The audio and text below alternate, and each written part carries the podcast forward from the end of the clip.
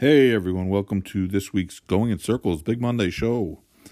The Derby and Oaks cards are drawn. Barry and I will not really analyze much. We'll just kind of uh, go through, point out some highlights and some potential uh, races that seem to be uh, of interest. Money's Gold is back against real horses this time, and uh, see what she's got uh, a couple nice undercard races. The American Turf is uh, might be the best race of the year. Period. I'm willing to go out on that limb. See what Barry has to say about that. Um, but uh, the Derby field, of course, uh, got all the attention. Oaks hasn't really been talked about very much. Uh, we'll give that a little bit of a a glance over. We're gonna do a show later this week, kind of covering both cards, and uh, we don't know when, we don't know where, we don't know why, we don't know how, but uh, we will get that information out when we have it. But um, but the Derby is uh, this week, and everybody loves the Derby, even us. All right, back with Barry in just a minute. Hey, if you haven't done it already, it's time for you to sign up for the Going in Circles Digest. Go to www.goingincirclesdigest.substack.com and click on the link to subscribe for free for the latest in stakes previews and stories and all kinds of other assorted nonsense. And I even put up some cool videos every once in a while for uh, historic purposes. Anyways, check it out. Going in Circles Digest.substack.com. It's free. It should be for you.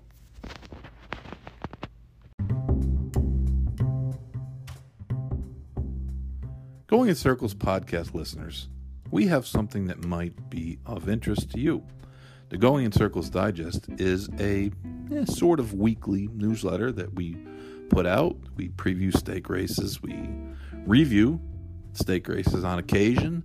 Uh, we talk about industry topics and do some writing about you know various stories.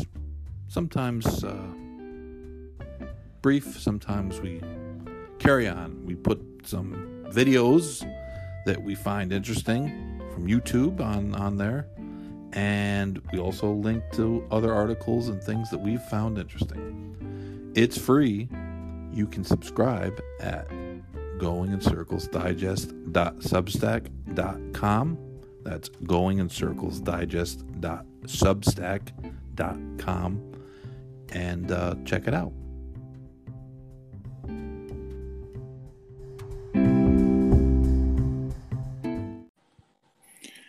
Hey there, sniper. Hey, what's up, Sergeant Simon? Derby sniper. No, there's one Sarge, and that's Nick Hines. Yeah, true, true. You're general. We can't have, general. We can't have General. two Sarges. Colonel. Colonel. Well, Major General is in the uh, Major Dude is in the American Turf. Thankfully for him, but um, I don't want to rank actually because then uh, then I have to actually you know do something. Yeah. Although Amber is a Sarge, Amber would be a good drill sergeant. she was. So that there's that. she actually was. So She actually was. Um, well, uh, it's it's here this week, the week that everyone pines for for no way. You serious? Months and months and months and months. I heard nothing on Twitter about this event. What's it called again? Yeah, it's um, it's so funny though. Every year it's the same thing, you know. Oh, a- absolutely. It's like it, it's so predictable, but it's funny to watch. people can't wait to put out the the, the Derby Field. Thank you. Wouldn't wouldn't have been able to find this information without you posting it. Here it yeah, but you know, you know what would happen is everybody would think the same way and then not do it, and then there would be no information out there. Everybody would stop at the same time. So it's all or nothing. it's all or nothing. But uh, but the race is drawn. The um, I, I will say this that someone mentioned this the other day on on Twitter, and and I hadn't really thought about it, and actually, me not thinking about it was probably one of the signs it was true. Is that no one's talking about the Kentucky Oaks like at all? At all. Zero. Nothing. It's, I guess uh, there's no really, you know, there's no buzz around it because there's no like superstar. No, it's it's it's a very mediocre field. I mean, the fillies last year weren't great, and they haven't been great this year. Um, I didn't even know there was a horse from the, the UAE Derby for fillies, the UAE Oaks. uh, is is I- is I- here? I was today years old when I found that out, and that was just now. So yeah, so that was. uh It's been very very quiet. Like uh, I've never seen it quite so so quiet. I mean, last year was a little bit of a. I mean, there was a lot more high profile fillies. You had um, Secret Oath, who was kind of knocking maybe at the Kentucky Derby door, mhm. um, and then you had um, Echo Zulu, and uh, you had Shugs Philly, who who uh, oh Kathleen O. Kathleen O, and it just it seemed like um, it seemed like there was a lot more discussion about it because this year there's been like zero. None, like none at all.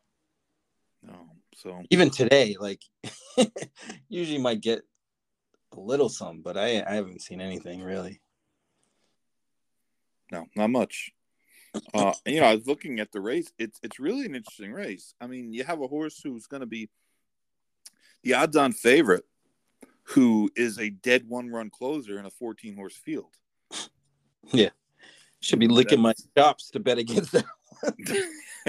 yeah, I was thinking that same thing. Like, like man, this is this is a tough one to take at four to five, um, just because of her running style, which which isn't really conducive to. Uh, I mean, it's not that she can't win or anything, but she's going to need a little bit of help, and she's going to need a little bit of luck, and and those Right. are things that you you prefer your your three or four to five shots not to have to depend on very much.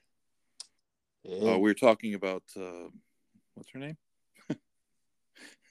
mischievous. Uh, I forgot her name. Um, Damn. Brad, the Brad Cox horse. What's her? Yeah, which yeah, you know the Brad Cox horse. yeah. Well, Which right. one? Yeah, exactly. There's so many. Well, the one, the one I, the one I had in the future didn't even make it because she got a. How do we say it? A. Uh, a, a, a not a very aggressive steer steer in the uh, in the uh, the uh, in the race. I can't think of the name of either. Um, a wet paint is the is the Wet big paint. Wet paint. should be the favorite in here, but um, Think she's gonna be that low? Punch Bowl was the one I I actually Yeah, like better than her. probably would. I, I think wet paint will be. I mean, she's won her last three easy, and um, you know she's with a Kentucky outfit. She was three to five last time. Um, you know, you just looking through the field. You know, you have the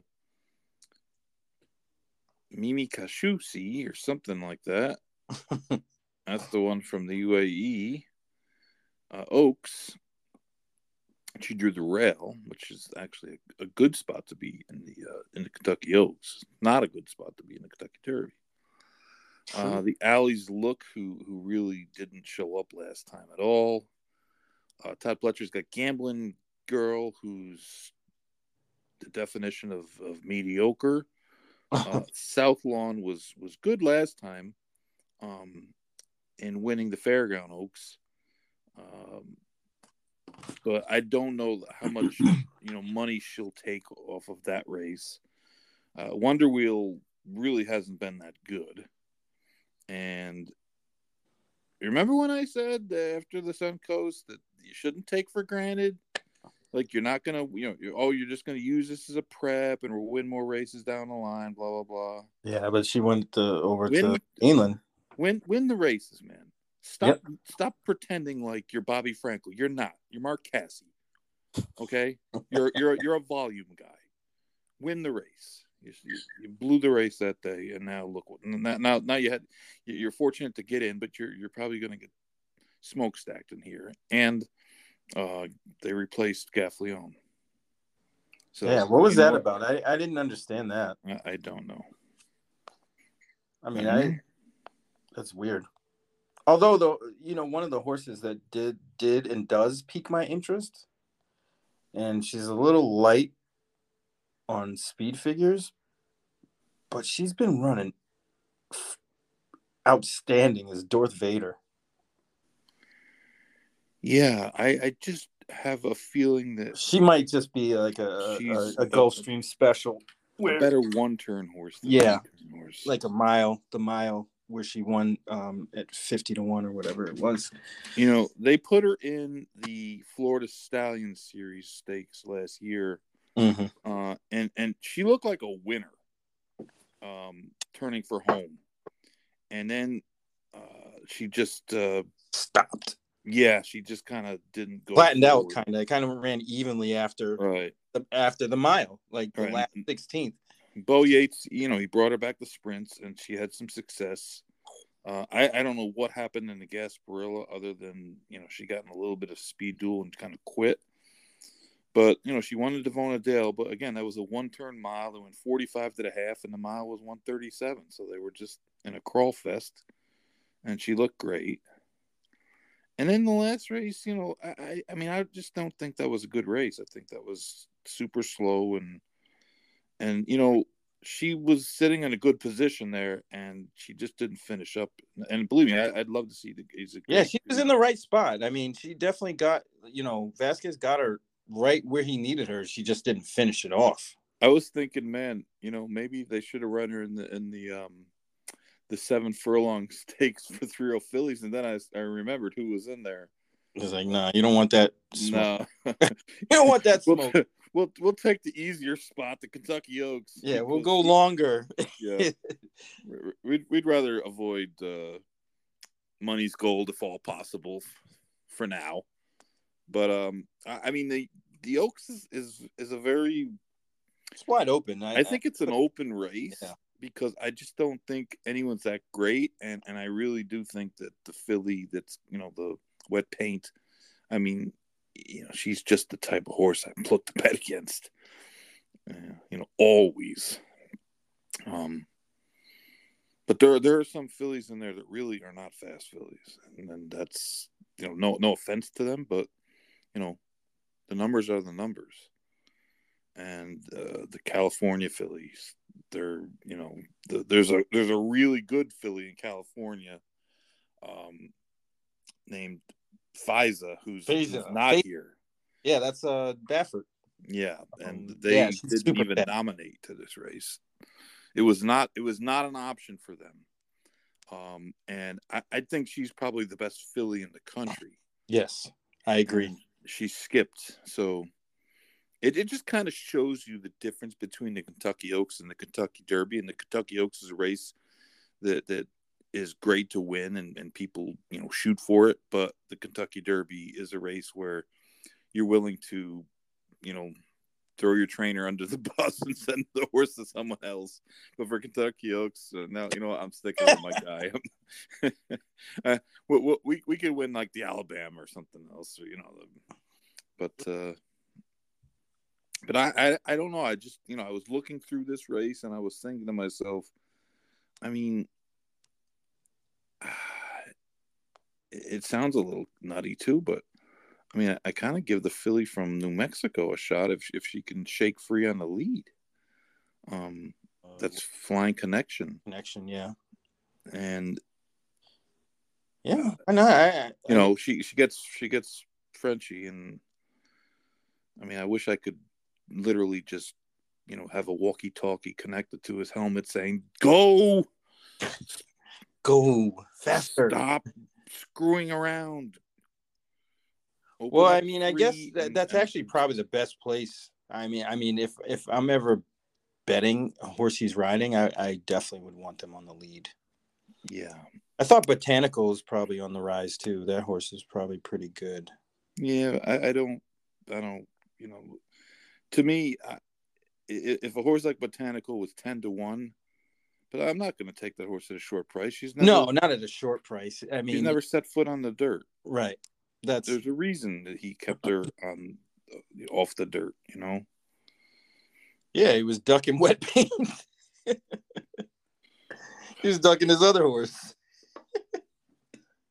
Yeah. Well, yeah, the, the funny thing was, um, was wet paint ran a Turfway this December in an allowance race and got beat. A beat. Yeah. got her off the off the tapioca, and um, of course she ran first time out. A wet paint ran first time out on, in uh, Kentucky Downs on the turf and got beat a football field. So clearly she likes the dirt. Um, though I mean she's by blame out of a street pride mare, so she really is is is bred to run on the dirt. But Yeah, I, was- I thought that was kind of odd. They Yeah. her first time, you know, at Kentucky Downs like that, but they probably Yeah. needed the race. it, it is one hundred fifty seven thousand dollar purse. That too. though you know Godolphin isn't exactly hurting for the cash, but uh, yeah, we'll see. It's it's an interesting race, um, but but like I said, there's been very little talk about that race. we just gave it what ten minutes. Yeah, we gave we gave it we gave it about ten.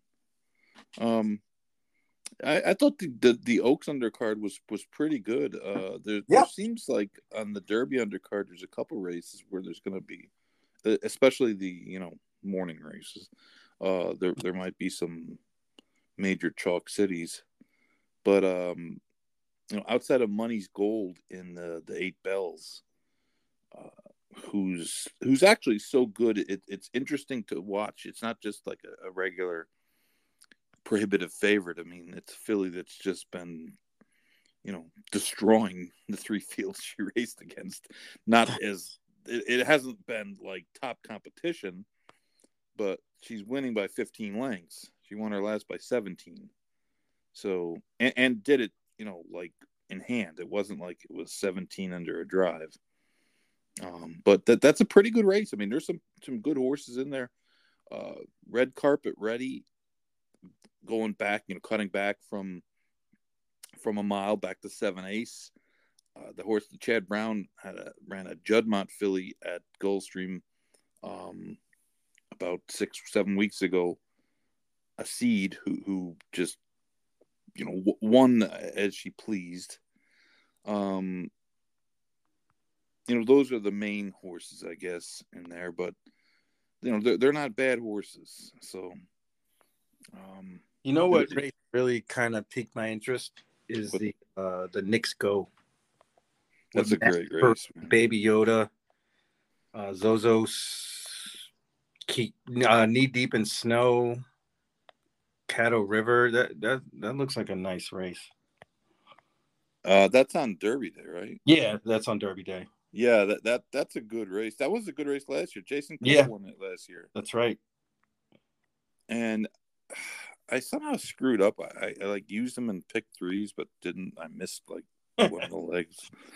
it was it was one of those. I, I I was looking after the race at my tickets to see if I'd won or not, but um. Uh, I, I think uh, the Derby Distaff is is an interesting race. Um, with Goodnight Olive will be the favorite, but Wicked Halo came back really good this year. I mean, Wicked Halo only got beat a couple lengths by Midnight, uh, or by Goodnight Olive last year, and I remember she was running back on like uh, less than two weeks rest, or, or maybe it was two weeks rest, because she ran in the Raven Run on October 22nd at Keeneland, and then wheeled right back in, in the Breeders' Cup, this uh, Phillies Sprint on November 5th. And she really ran well. Um, she came back at, at Oaklawn, and uh, it, you know she had to work, but you know she beat uh, Matareya, who's uh, won the Oaks last year in. Not. Excuse me. Won the Acorn last year uh, when Echo Zulu scratched in the post parade. Um, but I thought she was going to win that race anyways. And then in the test, she really didn't run any good. And then uh, she got the rest of the year off. Hmm. Uh, she came back at Oaklawn in that same race and, and you know catches Wicked Halo in an ungraded stake. So, you know those two three year old fillies turning four, they're liable to be better than they were. Um, Goodnight Olive is is is good, but I don't think she's going to be any better than she was last year at her peak, and and she kind of got a um, I mean, I, I, thought the last race at Keeneland was a short field. It was only five, and uh, she wound up getting a good, a good, really good trip, anyways. Um, but Mary Quite Contrary was she was closing ground at the end. Trust me, I know. So I I played her. I mean, hopefully there's no scratches. but uh, and even that hot and sultry from the rail, Norm Casse's horse. Yeah, he, not bad. Tried Secret Oath and Clairiere a couple times, probably a little bit too far for her. Uh, I mean, I actually took a took a swing at her last time, thinking that she'd be um, walking the dog on the lead, and uh, she just went a little too fast. And I mean, maybe she, you know, she just isn't good enough. But, but you know, cutting back, um, she's kind of an interesting horse in there too. So, it, there's only six of them, but um, but it's it's a it's a it's a good race, and I, I don't think I mean you know, I mean, us, we're not going to bet Midnight Olive or Good Night Olive or whatever hell her name is. Um, no, we're no chalk zone yet. No, but uh, I mean, the first race of the day, breakfast at Churchill. They start with Extra Anejo, who was I know, right? He's like the touted, the touted horse of touted horses last fall. Um, and you know, Steve Asmussen was cold early in this this year. Mm and he, has been heating up lately. He's uh, his horses have been running better, uh, but that one draws the rail, and a horse named Federal Judge, who broke its maiden in in a, an army mule uh, called "Who Broke His Maiden" at Oaklawn uh, on April first. There hasn't really been much talk about this horse, but uh, no. and technically he ran faster and, and got, got a, a, you know a big number. Uh, I don't know what the number is on um, any other you know ratings, but um, it's kind of a, a an interesting race. Uh, first race of the day, right out of the box. Uh, have those two horses, you know, facing off against each other, and hopefully losing. I don't know that anyone's gonna beat them in there though. The rest of them look like yeah, there's way slower. Horses, Everybody else is way slower. A lot of horses been in this condition for a while. Everybody else looks way slower than those two. It might as well be a match race. Yeah, that that's. It's not a big field either. I mean, the the word might have been out. Only eight in there. Um, but there's, you know, the, the usual, uh, the second race looks like a pretty good race, competitive race, no big chalks. Um, the third race is Coastal Defenses in there. Holy shit. Coastal Defense, man. so where they get him from? He broke his maiden in the mud during COVID and thinking, man, that's a pretty nice horse. He might be all right. Curlin horse. Well, he's seven now and he's uh, still in uh, second level allowance races. Uh, Bright Future, of course, the Pletcher horse from the rail, Pletcher Apoli, a, a, late season Curlin. He, he had broke his maiden uh, over a year ago at Gulfstream in a mile race and, and looked, you know, pretty impressively doing it. Um, but then he he was on the shelf, came back in June, got beat as uh, as the chalk returned again, again April first, which seems Hmm. to be a, a good day for horses off of layoffs or first time starters at Gulfstream and, re- and really ran a hole in the wind uh, in a in an entry level allowance race, um, beating a, a pretty decent field for for that level, and he beat him like a drum. So uh, he will take a lot of beating in that race. Um I know King Ottoman might get some money, but uh, he's I'm, I'm not big. I'm not a big King Ottoman. I was I was never a fan of the Ottoman Empire. Me neither. I was against them. Ever since they told me about it in history class, I was like, you know what? Not for me. Yeah. Uh, the turf distaff looks looks like a uh, a race, race. that Nice race. yeah competitive, and I mean Spenderella would probably be considered the horse to beat in there, but she hasn't run since last August. Yeah, that Um, can't be good. You know, so uh, obviously, like I said, she's the best, probably the best horse in there.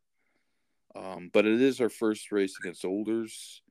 Speaking of Devil, one that that um, won this race last year and looked super impressive. But you remember that was when the turf was real soft. Soft. It was. It was. Yeah, it was.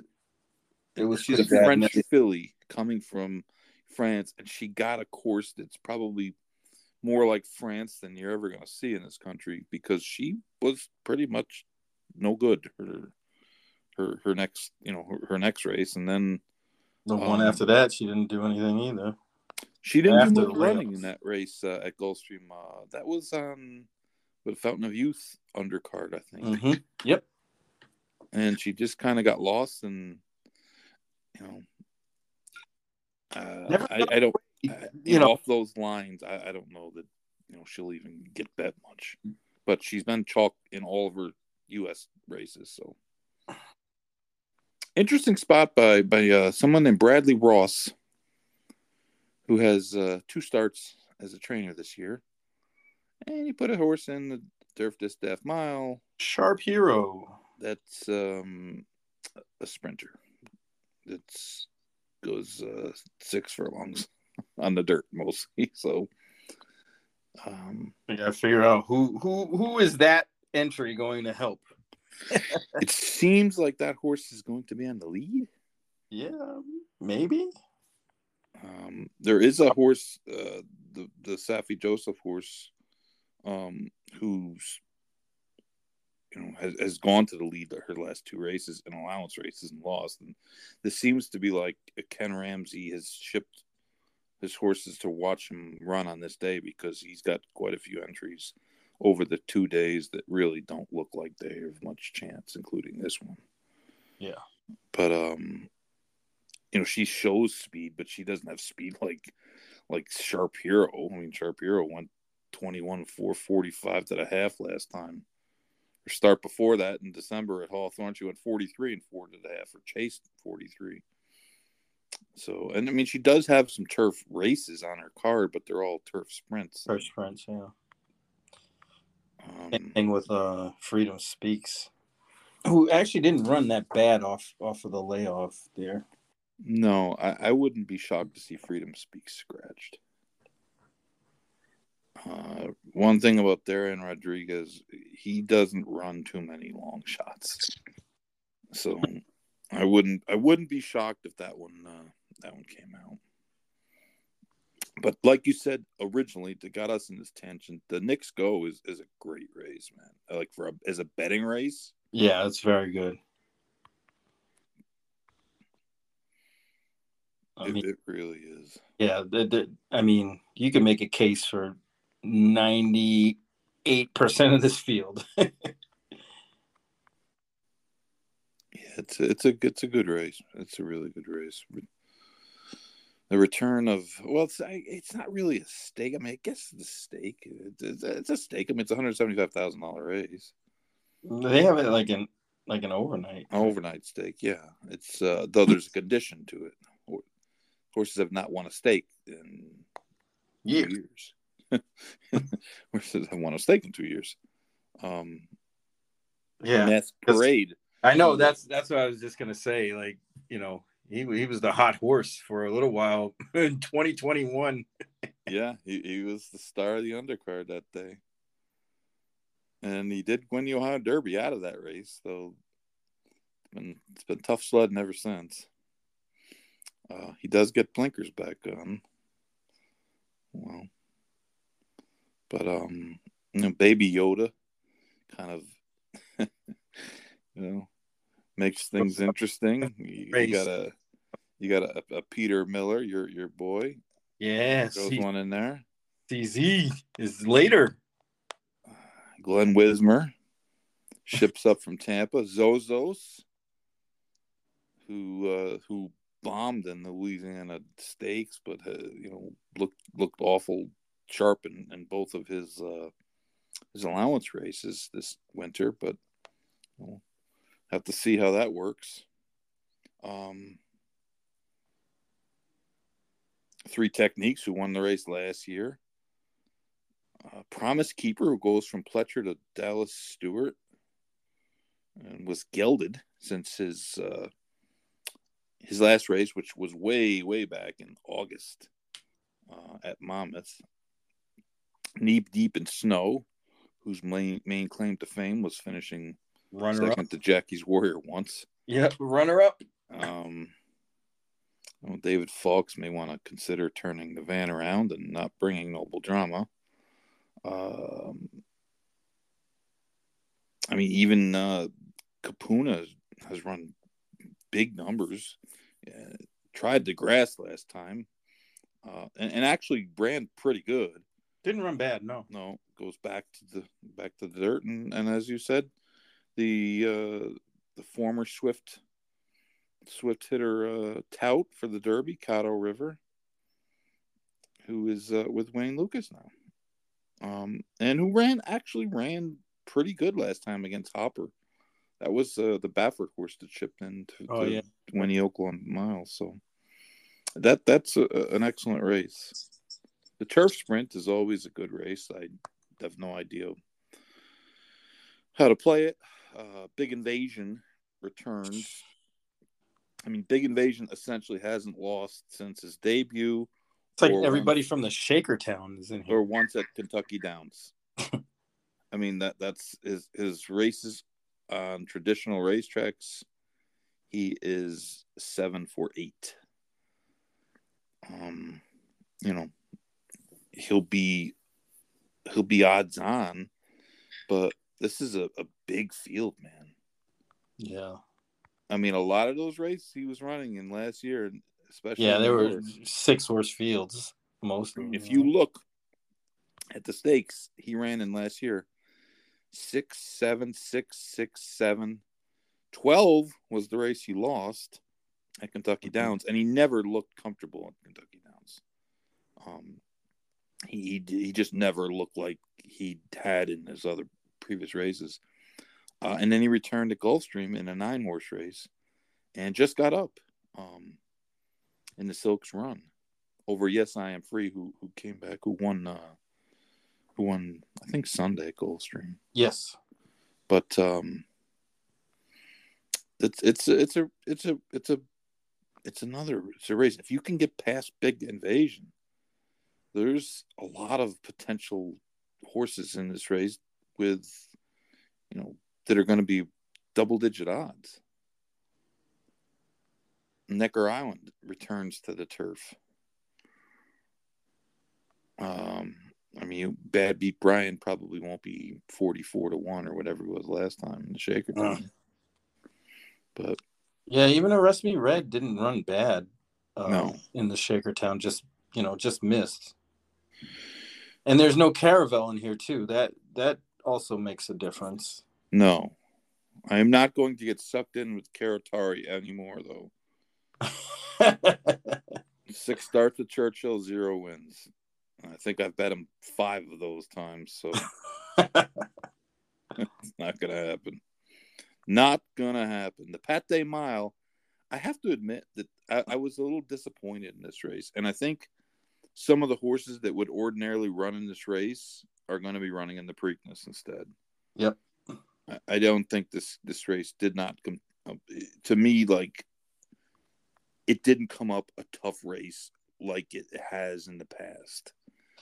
Um, yeah, I was kind of surprised. Jack uh... Christopher, you know, who was just better than everybody, but um, I mean, this is yeah, it was a lot weaker rendition than we've seen in the past. You know, I, I thought. Uh, uh, I mean, General Jim will probably get a lot of the action. The show horse that won the swale.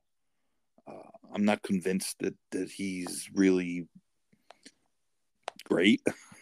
um, he's he's it, it's it's kind of a, a race of, of, failed horses for the most part. Right. I mean, you know, all of them have run one good race. Yeah, and then well, that's it. That's that's so that's that's so true. I mean, um, like Tall Boy, the, the two horse. That's Doug O'Neill coming back from Dubai. He he won the 2,000 guineas in Dubai, and then he got beat 34 by Derma Sotogake. Uh, um, crushed. Lugan Knight, who won Jerome, and then was uh, pummeled a, a no show in the Gotham and, and the Lafayette to a 50 to one shot in the Derby. Yeah. Um, Echo again, who um, can't figure that horse out, man. No, I mean he pulled up in, in the Lecomte, and then yeah. he came back and he won an allowance race uh, at Oaklawn, though it, it, just wasn't a good race. I mean, he, he almost kind of had to win it, and he was on Lasix in that. That was the first and only time he's been on Lasix. Um, so I don't know if he had a bleeding issue when he stopped that bad, but uh, um, and by the way, what about Tyler's tribe? Like, what are those guys doing? I, I don't like the knock trainers. The, I don't know what the hell they're.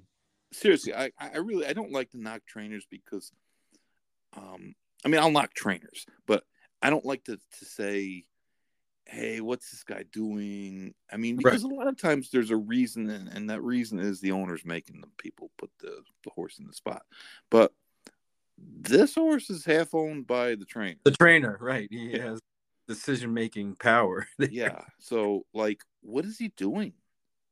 Like, dude, you, you have one like really top level stakes class horse in your life. You ran him in a race in the Breeders' Cup in the, on the turf, right where he shouldn't have been. It, it, it, it was a shot in the dark. You probably should have taken the 250, the race the, the week before. Uh, they had a two hundred fifty thousand dollar race going six wrongs in the dirt. No, it's not the Breeders' Cup, but you know winning a race, stake race at Keeneland is winning a stake race at Keeneland.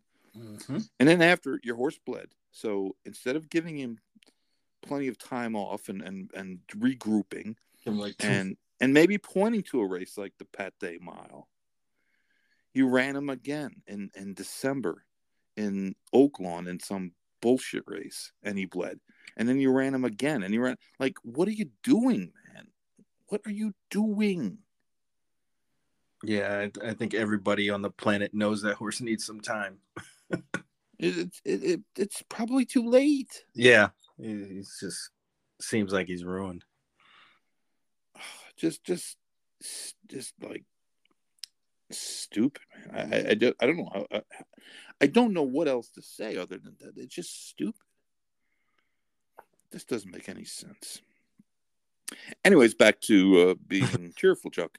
Uh, the American Turf is probably the best race of the year. Period. Yeah, I could, I could, I co-sign that.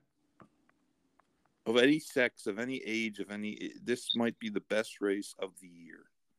You have Major Dude, you have Far Bridge, you have Talk of the Nation, you have Johannes, Webbs. Um, you, you, have uh, Behind Enemy Lines, whose one start in the U.S. was a stakes win uh, by Sioux Nation, whose horses have been winning everything. Um, you have Mo Stash coming off a, a stakes win at at um, Keeneland. Keeneland. You have um, Carl Spackler, who's touted unbelievably, um, and a lot of other solid runners. I mean, the the three year old turf division is just uh, you know it's it's like all of the good ones are here mm-hmm. even the aes no right. The the A's are Scooby's Quandos on the A's. Though he's never actually ran on grass. Um, Wadsworth, same thing. But uh, no, it, it's it's a it's a super race. I mean, it really is. Like a horse like Web Slinger probably has no shot. He drew the outside, and you know his last two races, he, he got beat a half length in the two hundred thousand dollar race, and he finished third in the Col- in the Transylvania. Um, despite actually racing really well, because he just got way too far behind behind a, a slow pace. Yeah, so, like you know who interests me in there is uh the McPeek horse. The Mendelssohn going back to yeah, the going turf. back to the turf. Yeah. yeah. Yeah, he could be on the lead too. I mean, he has one turf race lifetime, and he, he went really slow, but the fairgrounds fractions were kind of like lies. So, kinda. yeah, they, they they really should have just called them about distances and not given us these phony fractions. They're running on the outside course, the outside rail. Anyways, uh, I thought the uh, the cards were, were good as, as, as they always are. I mean, it's Derby week, and I don't know this this little stretch here, like the ninth, tenth race, and the eleventh. These are really good races on on Derby Day. Yeah, you know that pick four is is this is some really good races.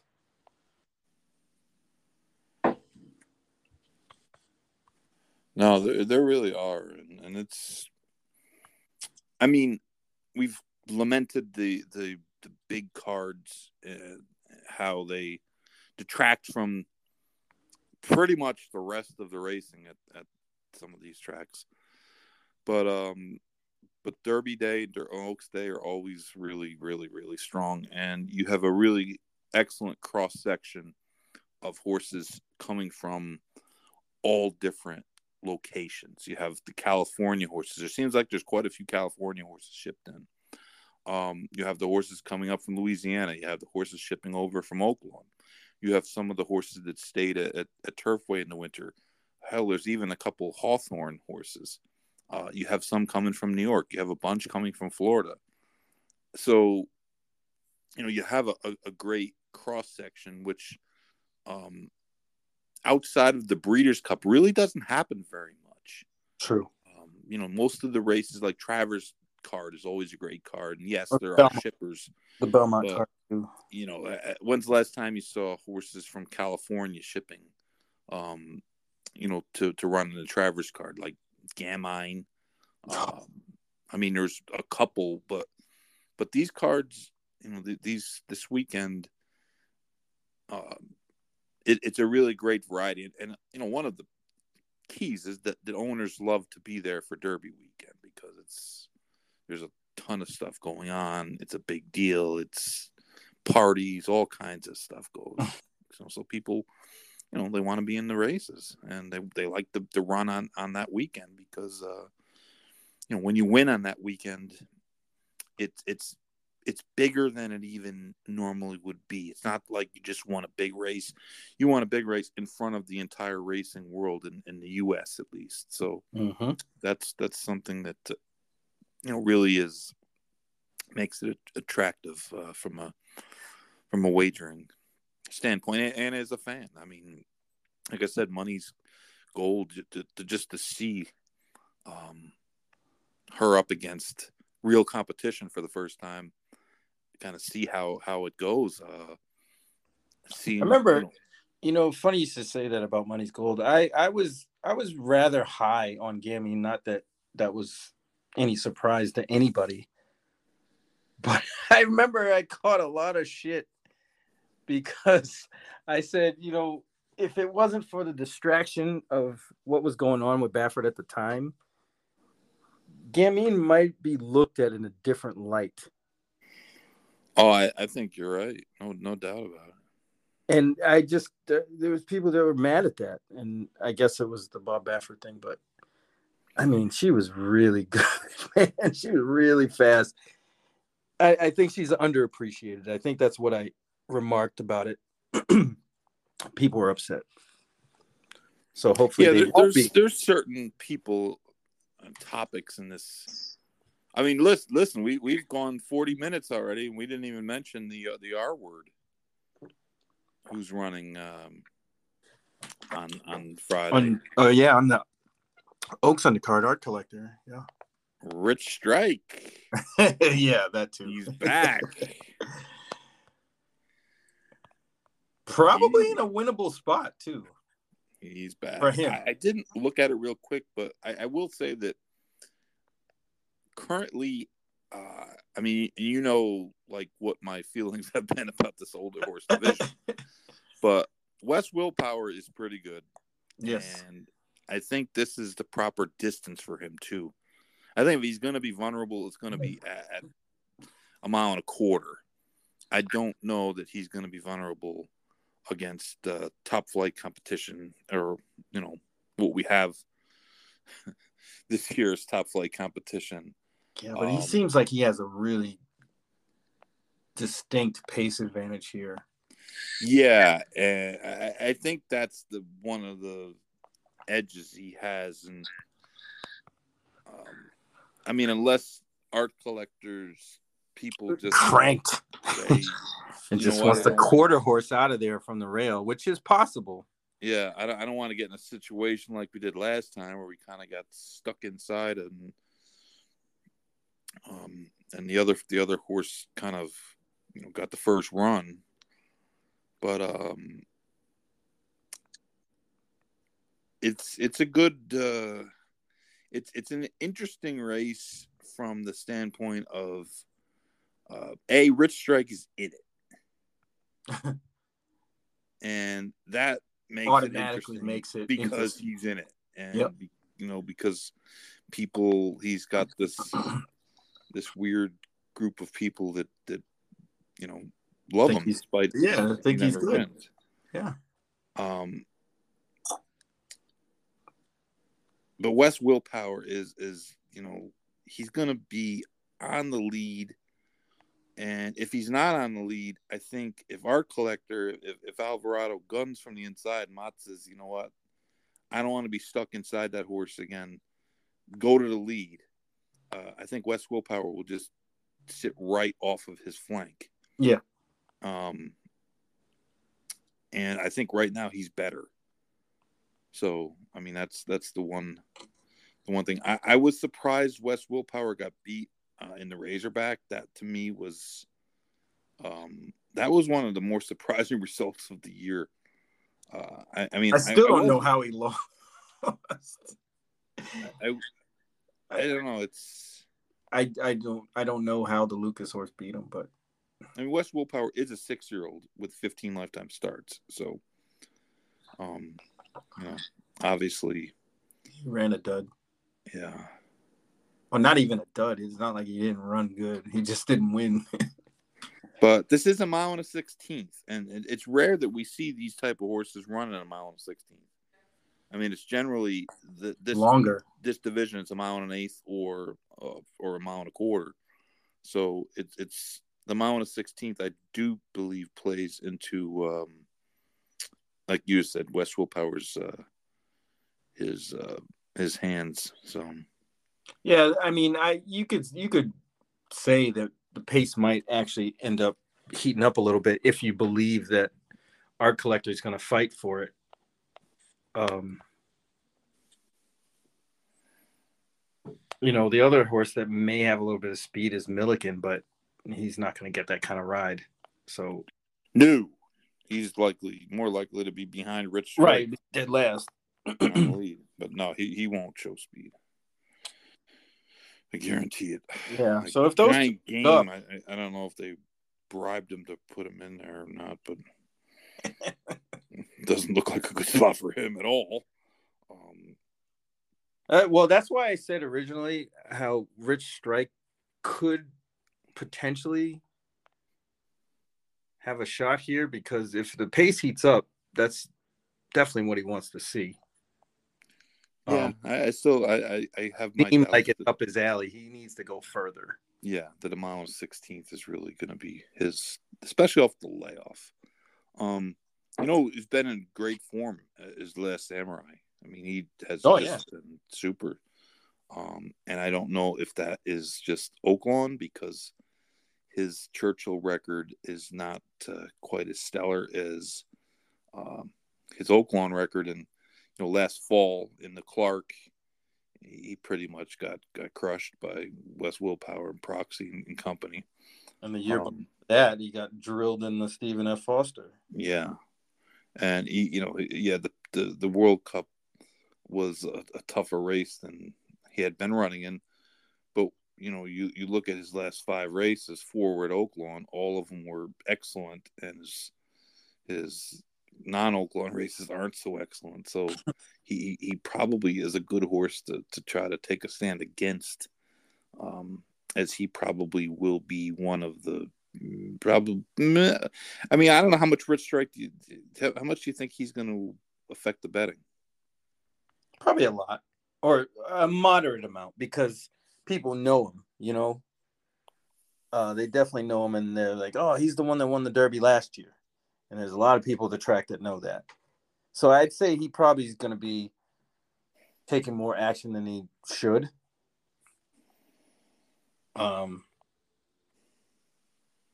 but he's it's an interesting race. I mean, all the way around. Like, dude, it could go different ways here, and I, I mean, I guess it's one of those situations where it's it's like West willpower or it's wide open. yeah. But I mean, now that we're more and more we're talking about it, it just seems like, you know, I guess Smile Happy could could do something. Yeah, he, he was one I, I thought it was a kind of an interesting spot last time, and he brought him back. McPeek brought him back. He hadn't run since the Derby, and he ran him in an allowance race, going a mile and a, uh, an eighth. Uh, and he he won. I mean, he he ran well, no no doubt about it. But then he cut him back to a mile, and uh, on on two weeks rest. And that race to me smelled like a prep for this one. Mm. Um, I mean, this is a six hundred thousand dollar grade two, so it's not like uh, and and Smile Happy I mean, people forget he he was the Derby favorite coming into last year. That's right. And um, you know, he he he gave him a very light schedule, and obviously, um, he was battling with something because uh, he he didn't run bad in the Derby. He just kind of looked like he, he ran out of stamina and then he, he was gone. You know, he he missed the rest of the year. So Weird, basically. Just... So obviously he was battling something last year. Um, I think the mile of 16th would be a better distance than the mile last time, especially on the short turnaround. Uh, I, I just don't know how good he is. That that's really my question. Is, is yeah, it's, it's definitely a class test for him. Um, I mean, the I guess the encouraging thing is that he came back running. Um, he did, yeah. And and I think the the quick turnaround may have did him in last time. Quick turnaround and then cutting him back in the distance, right, and shorten him up. That's not ideal. But like you said, it does scream like that was just a prep for this one. Mm-hmm. He's interesting in this spot, especially at a, at a, He'll probably be a nice price too. He'll be okay. Well, you know, the thing is this: choice, is coming off of the allowance win on March twenty or March 16th mm-hmm. uh, there's been a ton of spots that he could have run this horse in. Right, and he didn't. He chose that one two weeks later. There was the the the race at the Ben Ali. Um, there, there was a bunch of races in the last you know couple weeks. There was a race in Arkansas.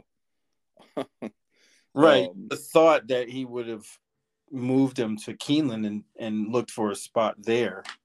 Yeah, I mean, he, he could have waited three more weeks and ran him in the Oaklawn handicap. Uh, right, right, you know, at uh, um, you know, right, right at Oaklawn again, uh, which would have been five weeks between the uh, his his you know season's debut uh, and a mile and an eighth at the same distance. I mean, that race seemed to have made a ton of sense. Or he could have shipped him to Keeneland and run him into Ben Ali, but uh, he had the other horse for that race. Um, but yeah, the, the the, the the cutback just didn't make a whole lot of sense, and you know, it'll be interesting to see how how the odds play out with Rich Strike in there. That that really is to me the kind of the one of those games within the games, you know. Yeah, because there's there's like there's actually a serious potential for this horse to be like third choice in here. Imagine if Rich Strike opens up like like seven Eight. to five.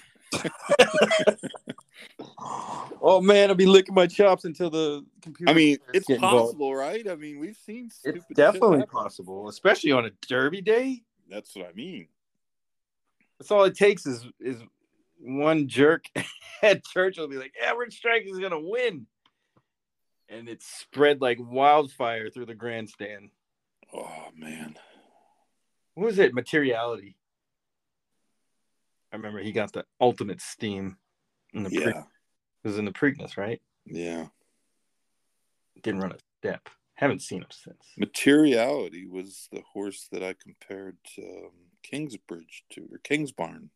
I don't know why I call it. That's a fair comparison, actually, because he, he came on the scene late and was really a buzz sort of horse. So yeah, that makes sense. There was a horse. Uh, I I kept thinking about it, and I kept going back and, and trying to figure out who it was that reminded me of Kingsbarns a lot. And I finally figured it out, and it was materiality. Um, when you look at the the the features between the two, um, it, it's striking almost in that Kingsbarns and Materiality both had uh, three starts. Um, I, actually have the yeah Materiality PPs. I, I have their PPs right here. Yeah, Kingsbarn made his first start January 14th at Gulfstream Park. Materiality made his first start January 11th at Gulfstream Park. Um, Kingsbarn won by length and three quarters. Materiality won by four. Um, Materiality came back second race and raced in the uh, an I it was called the Islamorada. It was a fake stake, mm-hmm. basically, so that they it was an allowance race more or less but there was a horse who already had two wins uh, in there. I, I distinctly remember that. So it was. I mean, how many overnight stakes going two turns on the dirt in in uh, March happen? You know, for three year olds, straight three year olds. Never. Right. So it was basically allowance race, and, and he won that race by five, and that was going a mile and uh, uh, an eighth. Uh, Kingsbarns came back. He ran in the Tampa race, an allowance race, he won by seven. Two for his first uh, two turn race. Mm-hmm. So both of them won their second race, second two turn, you know, second first two turn race, and they both won easy. Um, Materiality's third race was the Florida Derby. He got put up, right? Where he set a slow pace and went wire to wire. I thought he got put up. Maybe. No. Yeah, that's right. He did. He went wire to wire. Yeah, he went 48 1, 112 and 2, 138. So he, he set a slow pace and went wire to wire. Kingsbarns, his third race, Louisiana Derby, set a, set a slow pace, went wire to wire. right. Uh, so, is and where did Materiality finish? In the Derby, sixth. Sixth, right? He broke bad and he had actually never broke bad before. Uh, he had, he got bumped a little bit in the Florida Derby coming out of there, but he recovered quickly and, and got to the lead. Um, but he broke poorly in the uh, in the Derby and, and was laying 15th. Made a nice rally to be sixth, but he ran him back in the Preakness or not the Preakness, the Belmont. uh, and he actually was like third choice in that Belmont, Hmm. and he um Lost he got smokestacked and he never raced again. And as it turns out, uh, the next year he wound up getting laminitis and, having to be put down, so he never even got a chance to be a stallion. But um, you know, it, it's it's he was a four hundred thousand dollar uh, two year old in training. Kingsbarns was an eight hundred thousand dollar two year old in training. Uh, materiality, I think, was a two hundred and fifty thousand dollar yearling, and Kingsbarns was a two hundred and sixty thousand dollar yearling. I mean, it's That's by design or just pure it's it's fuck. definitely eerie to me, and, and I don't know that it means anything. you know, like It I probably tell you that. It's still strange and, and very interesting to see. Yeah, same trainer too. Um, but there there are history does repeat itself a lot in this business. People, Absolutely, like, it does.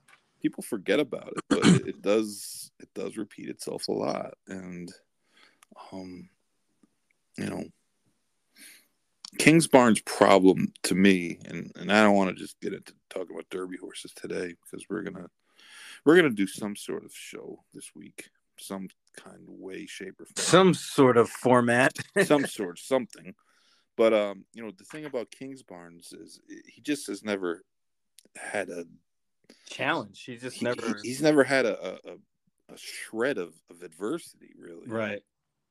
um i mean his his race at tampa just set up perfectly for him and Yeah, that, that field wasn't that good. no it was not a good field and then you know he just fell out onto the lead at uh at the fairgrounds and Right, they let him walk. He literally walked. and the horse who everybody was is now saying is going to be on the lead in the Derby, Jace's Road, who cannot pass a horse. I mean, Jace's Road, if he's not on the lead, He's done. There's unless no he point. just abs- you just cannot get there. I mean, I don't know why he would be in the race unless he's going to the front because he's he's not going to pass horses. He's never passed a horse in his life. He's not going to start in Kentucky Derby. I would hope not. But That would shock the world. but no, and, and he ran good, and and you don't want to hold success against a horse because he's winning. He's he's shrugging off lesser competition and winning easy. But it, it's it's just a matter of of trying to determine, um, you know, what price you would accept on that. He's just an immensely talented horse who's moving in the right direction. Uh, and he does have some tactical speed, which you know seems like it's going to be an important thing to have. It's always important to have, but this year particularly important because it isn't exactly apparent where the the pace is going to come from. Um, Yeah, but his last race was March 25th. yeah, that's another thing. I, I don't really like that either. I don't like it at all. A lightly raced horse. I, I mean,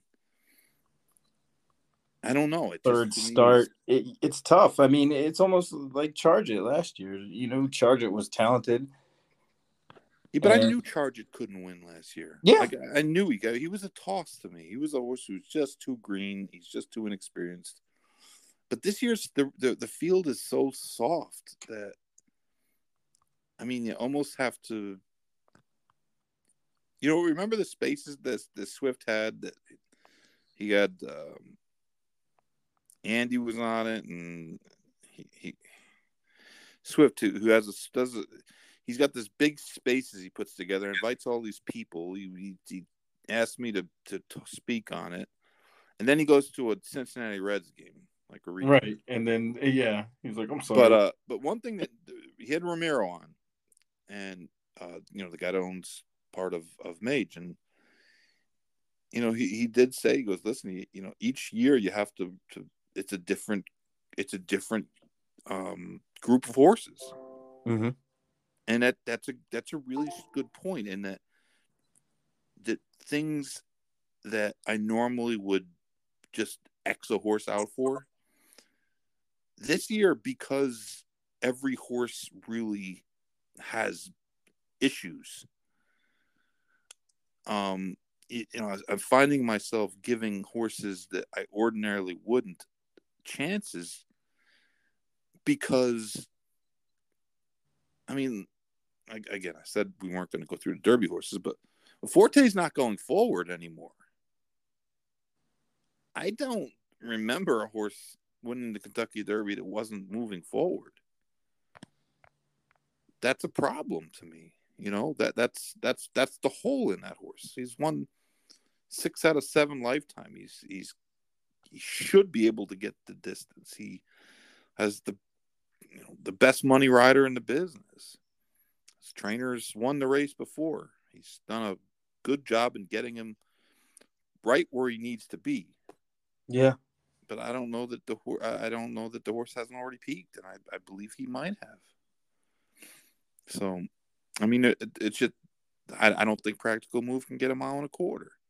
Um, Tapit Trice is going to be seventeenth going into the first turn easily. I mean, it, there's just every horse w- with a good resume has a smoking gun hole in them and to me that's that's like makes this the most wide open race that I, I can recall.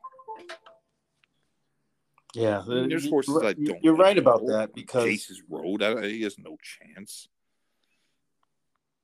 No. I mean, I, I mean, and then you got a myself, horse like, you know, who's really interesting to me is Disarm.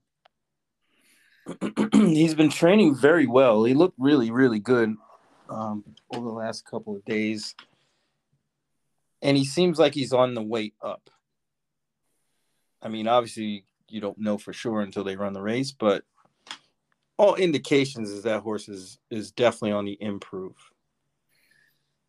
He could be, but I mean, he's a horse coming back on right, but he has question marks also. weeks, Right, and he, He was, is. you know, he, he wasn't good the other day at Keeneland. He was he he he barely got in the race. right. I mean, he almost got he almost got beat uh, by uh, the McPeek horse, who was like fifty to one. Yeah, Um, the one with the long Darlington. I mean, but you could go through every horse in the race. Oh yeah, there's major major flaws in in all of them. I mean, I actually kind of like a horse who's going to be forty to one, and his numbers are good. He's got tactical speed. he seems like you know he he he should be able to get the distance as good as most everybody else. He's got a top rider, and no one's talking about him at all. And I mean, he's he's. A, I'm not going to just divulge it, but you could probably figure it out. I mean, uh, what what about the other Japanese horse? They ran in Japan, and, and Derma Sotogake was a nose better than him. He finished third in that race in in uh, Dubai, which was an inside speed track. Yeah, that day it was He inside he, speed he, did he wasn't he wasn't inside speed. He was outside. outside. So like, why couldn't he make uh, make up a couple links difference? Oh, he definitely can. You know, I mean, he, he's fifty to one. People are just crossing the line through him. I mean, if I'm going to trust any trainer in this race, because I know a lot of the American trainers are in the race because they want to be in the race. They didn't train their horse to win the race. They're they're they're be, they're there because they they're they're throwing shit against the wall and they're hoping it sticks. Right. I think that that's like the best way to put it. Like they're in the race, but they didn't train to win the race. Those Japanese horses are here to win. Win, right? Those guys, they, they're not here, you know, to just say, "Hey, we did it." They're they're here to try to win. Uh, They they don't ship places unless they think they're going to to win or have a big chance of winning. So, um, I mean, that's a horse who's fifty to one. He might be longer, though. There are a sufficient a sufficient number of Japanese people in this country that bet that I'm sure will prevent him from being, you know, like Rich Strike long. but uh, I mean, there's just so many different ways of looking at this. And, um, I felt bad for our guy because his his people's horse drew post one.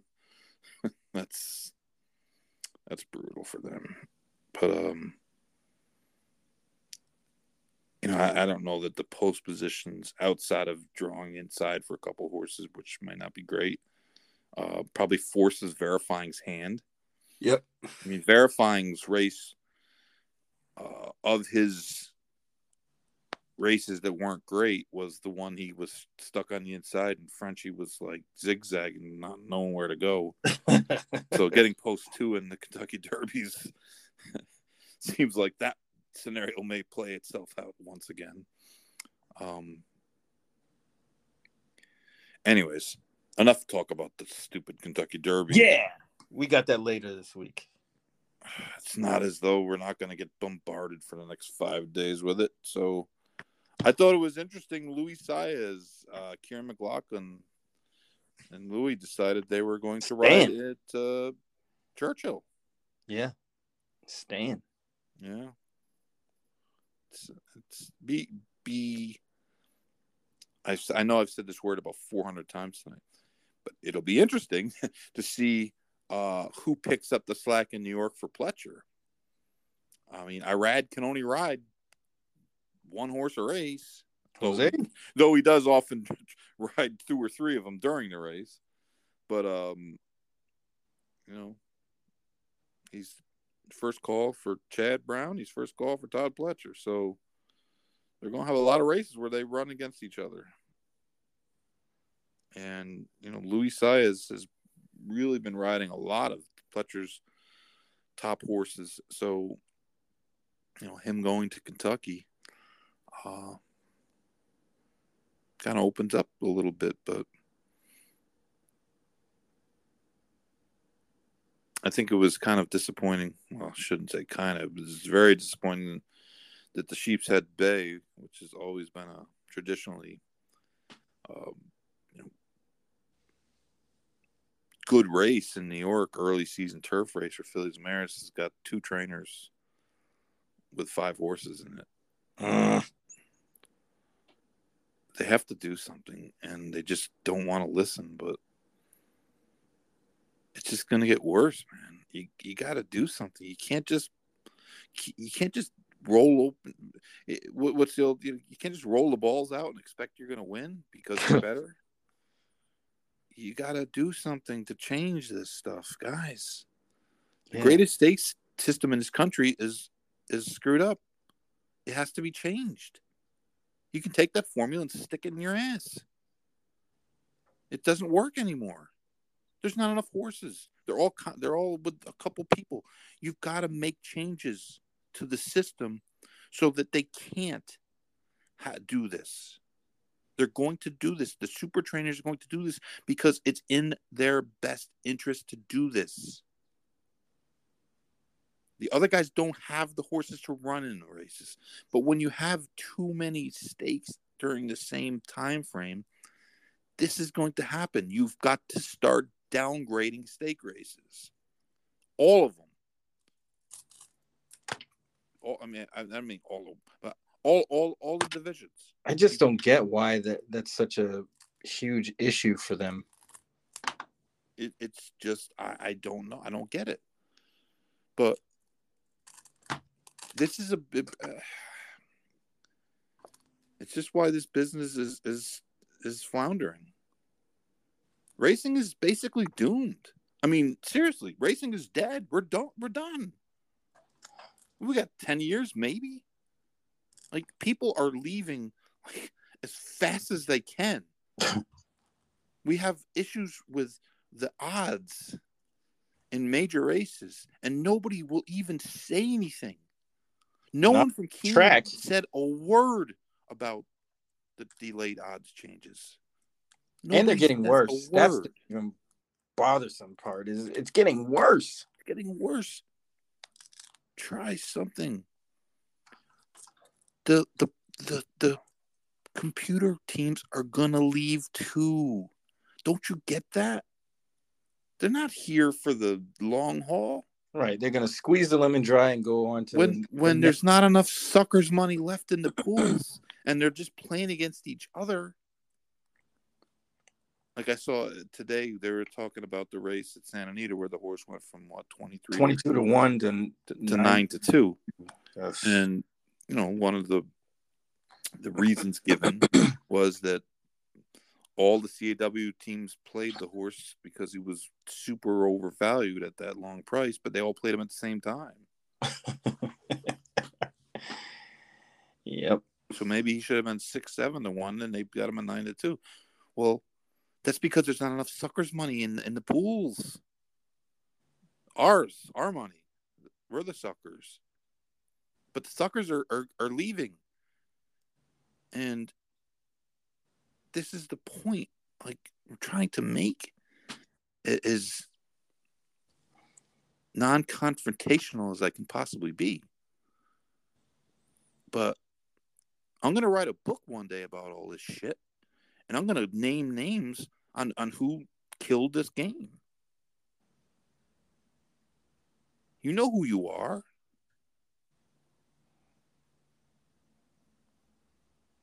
It's a joke.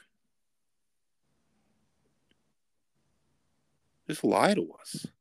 We're used to being lied to. At least just just come out and lie to us. but to think that it's not an issue, you can you can't appease people when they think they're getting ripped off. Eventually, they just they just stop. They Stop. just go away. A guy like Mike Maloney is is betting a a quarter or, or less than that than what he what he should you know what he would bet. You, you've taken guys like that and and you've marginalized them. There just aren't enough suckers to go around. This weekend coming up with with the Derby and and, and all the people and it's Fantasyland. It's Fantasyland. That's all this is. It's it's, it's like going to Disney. and then next Thursday, when we're back to five horse fields and and shitty braces and late odds changes and all the other crap that goes on. The Churchill people be counting their money. Yep. For a while too. But it, it's just gotten to be where, you know,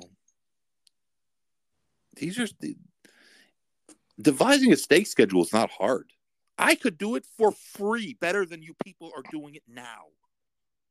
For free. Tell them to hit you up. Give an example.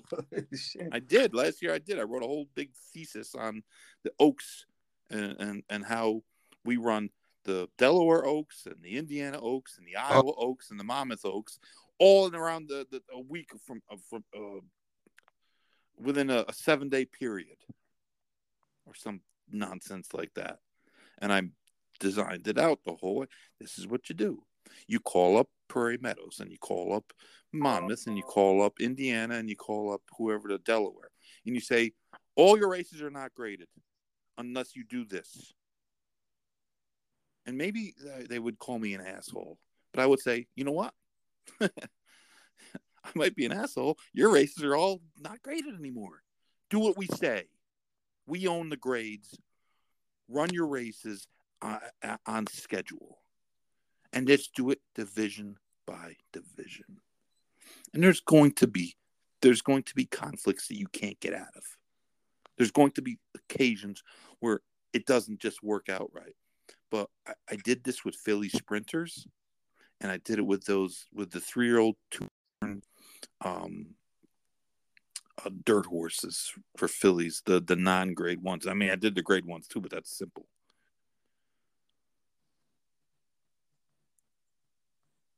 I mean, it's just stupid.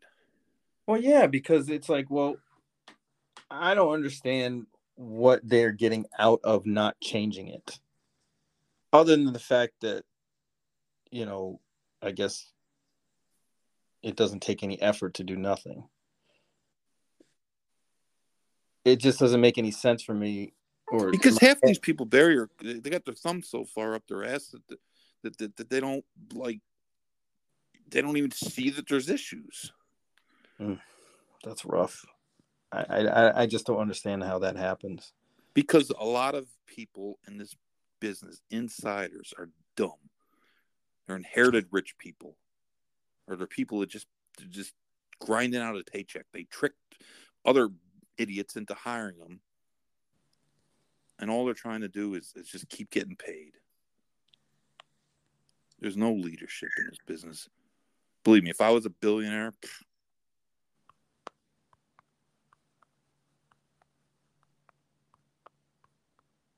because you know when you're a billionaire, nothing, nobody can touch you. There's nothing they can do to you Right, because because you're a billionaire. right. The whole point of being one. You can say whatever you want. You can be Mike Repole. Say or do whatever you want, and what can any? They still got to kiss your ass. It just makes no sense. The, the acorn being a mile and sixteenth this year makes no sense. It should be seven eighths. You have a seven eighths race on uh, for fillies on That's Saratoga. Derby weekend this weekend. Oh yeah, right. The acorn is five weeks away. It should be seven eighths, not a mile and a sixteenth. We have we already have too many uh, races, a mile sixteenth, a mile and an eighth for for older fillies. We can't fill them as it is. Three year old fillies. We don't need that. We need a seven eighths race. It would be perfect. You run the mother goose at a mile and an eighth. You run the acorn at seven eighths. Then the horses from the acorn. You you have the the Eight Belles. Then you have the acorn. Then you have the test, and then there's uh, the one race in between. What is that called? I don't know. I'm pissed off, so I'm, I've I've I've pissed myself off, so I can't. The remember. goose? No. No, no, the mother goose. No, they've tabled the mother goose to the fall. So basically, they don't know what the hell to do with it. When they, it's obvious as, as the nose on your face. It should be on Belmont weekend at a mile and an eighth as a, a secondary race uh, to a, a lead-in race. Mm. You have the Kentucky Oaks at a mile and an eighth. Five weeks later, you have the Mother Goose at a mile and an eighth. Then you have the, the, the coaching club American Oaks. Then you have the Alabama. Natural Right. Progression. I mean, it works out perfectly like that. Instead, now we have a mile and eighth race and a mile sixteenth race, then another mile and eighth race, and a mile and a quarter race. I mean, and, and you've taken the mother goose and you've just basically made it a, a, a you've taken and made it a, a I mean, they don't even they don't even have a good. What are you gonna do with it in the fall? You got the cotillion in the fall for three oh year old fillies. It's a million dollar grade one. You're two turns. The mother goose should be Belmont weekend at a mile and an eighth. The acorn should be seven furlongs. Nothing else makes sense. Nothing else makes sense. It's just wild to me that uh, you know it, it, it what you what you're devising and what you're saying is you know building the quality of the product. And it's it's crazy they don't think that deeply about it. And they just kind of surface looking and say oh well we don't need to do that because we got races here and we have these so all those don't matter is is what i'm guessing that they would say to something you know to rebut what you're saying. But it makes no difference because what you're mapping out would bring quality to the table and, and a better product at least for the higher level stakes. And that's part of the problem that we're having. The, the quality of the product sucks because there's too many graded stakes. All the horses are all over the place. And you get one dominant horse six you know kind of so-sos. And you get three to fives winning and it's not exciting at all No, you, you have you have a multitude of problems. You have all the horses being in too few hands. yes You have a full crop that's shrunk. You have uh, a, a, a stakes schedule that doesn't flow into each other very well. It, it makes no sense. And when you take those three things and you, you put them in uh, the bowl and you mix them up, you know what comes out? Four horse and five horse stake races. Right. That, Nonsense. that's That- what comes out. I wouldn't, unplayable. be, I wouldn't be talking about this if it wasn't an issue. If if it wasn't, uh, you know, like this giant, Right in everybody's face. Right, You I mean? exactly. It's like right there. like a giant neon sign, like you know, graded races in New York suck because nobody runs in them. It, it's just there's just no thought process, and and and it's not just a, a single track or e- even the tracks themselves, because the tracks have shown that they don't have the ability to to work to make things better unless it's to you know screw the customers out of a couple more percentage points on uh, source market fees or something like that. They they're incredibly great working together when when that thing happens but we can't run you know races not on the same time post times can't be uh scheduled so that they don't overlap we we can't uh, we have stake schedules. I mean, just, just think about the older horses that we talked about. We had the Californian, the Ben Ali, um, the race to Oaklawn, the Oaklawn Park Handicap, and now we have the the Alysheba. So in the last two weeks, we've had four major older horse stake races, and that doesn't make any sense. Instead of having two really great races, Right. You have have five. I mean, the California race was Terrible terrible. Defunded fell on his, uh, fell to his head at the start, and circled the field and won easy, anyways. But that's, you know, California is what it is. It's just, it's just frustrating because, like you've said it so many times, there's low hanging fruit, but they won't even take that anymore. And and you know, with the odds changes, they won't even, you know, they won't even lie to me. You know, they won't even tell me, oh, well, you know, we're going to try to do this, we're going to try to do that. They just say nothing. I've never seen people, I mean, and listen, I've been doing this, you know, involved in this business since a long time. And I've never seen uh, any um, anything that that angered the core customer more than this. There's this thought process that um, that that is embedded in this industry that things that they care about that they think everyone else cares about, like aftercare. That doesn't mean that aftercare is not an issue. It's a huge issue, and and, and we did a disgraceful job for a long time, and we do a much better job now than we did. But you know, there's still a lot to go. But no one's not betting because of aftercare. No one's saying, "Oh my God, this horse was a stake horse. Now he's in Puerto Rico. I'm I'm not playing that that pick four uh, that, that I I got two I'm not playing that pick. I got two keys. On. I'm, I'm, I'm of it. protesting. Doesn't happen. Right. That's that's not that's not you know it's important. And I, I mean I'm not trying to diminish that, but that's not why what makes people leave. People have been complaining as drug trainers since Oscar Barrera, but most of them don't. They they complain about them, but they'll use them in their their pick fives.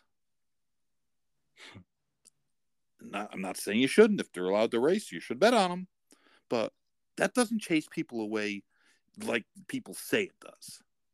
It doesn't. Doesn't. That's not true. Oh yeah, they'll threaten, but they won't do it. Right. You know, it's almost like the opposite. Drug positives, horses getting injured. None of that really chases people off. I mean, I'm not saying that it doesn't. You know, some people might finally get fed up, and that might be the last straw. But the general core horse player is immune to those sort of things because they've been happening for so long that they've kind of grown accustomed to it. Yeah, this like is that. something that you that just enrages people. I get emails from people. I, I don't have anything to do with anything. you know what I mean? And I mean, I'm willing to talk about it. Sure. Yeah, I get them too. We I, speak I mean... about it, but I mean, people are like, like seriously, like pissed off. And I mean, I, there's guys I know that that that that I used to go to OTB with and sneak out of school and go that that have just almost stopped playing. And that's a big reason. And and you know, uh, my friend said to me, he goes, I, I feel like an asshole when I when I cash. Well, uh, you know, I bet a horse at seven to one, and he goes off across the wire at, at, at five to two. Hmm. He goes, I don't care about the will pays and this and that. But because, and, and this is his point. He goes, my, my entire life I've bet horses. My entire life.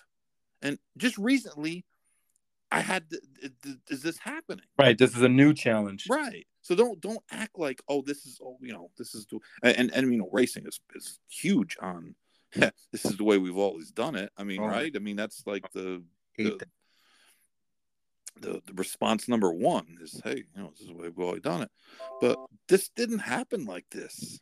This is new, and maybe it's been a couple years, but it's getting worse and it's getting more more blatant. Yeah. And, it's like not even like it's just right there, right out in the open. 22 to 1 down to 9 to 2. What, what do you how can you feel good about that as a better? Especially betting that horse.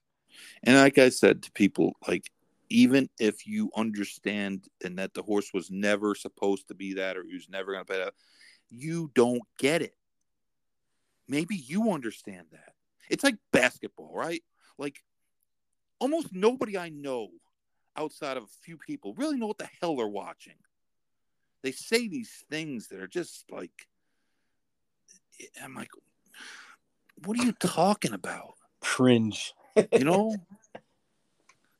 And it just gets to be where you just like don't even want to talk about it because you know people just it, it's too hard to explain well that's where this is Like, it's way too hard to try to explain to the masses.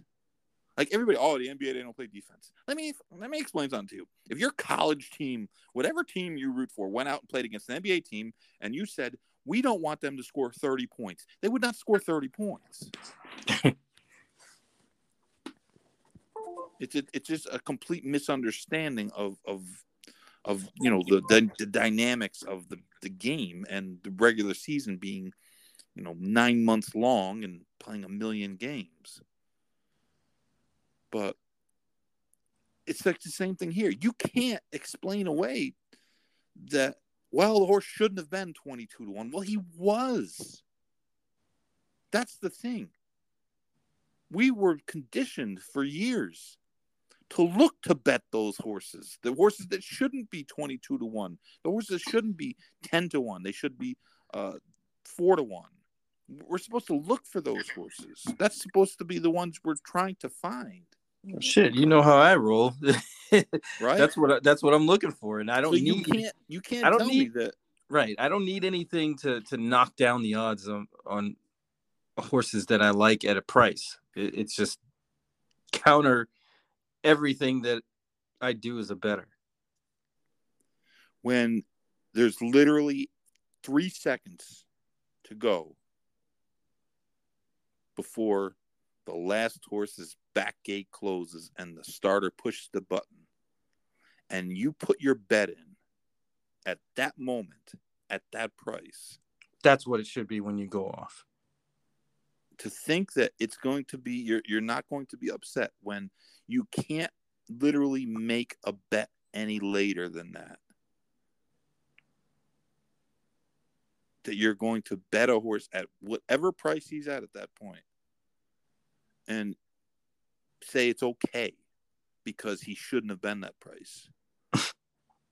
That's just an excuse to, you know, that's excusing the inexcusable, Exactly. defending the indefensible, right? you're you're defending something that's going to empty out the tracks faster than anything that's ever emptied it out before.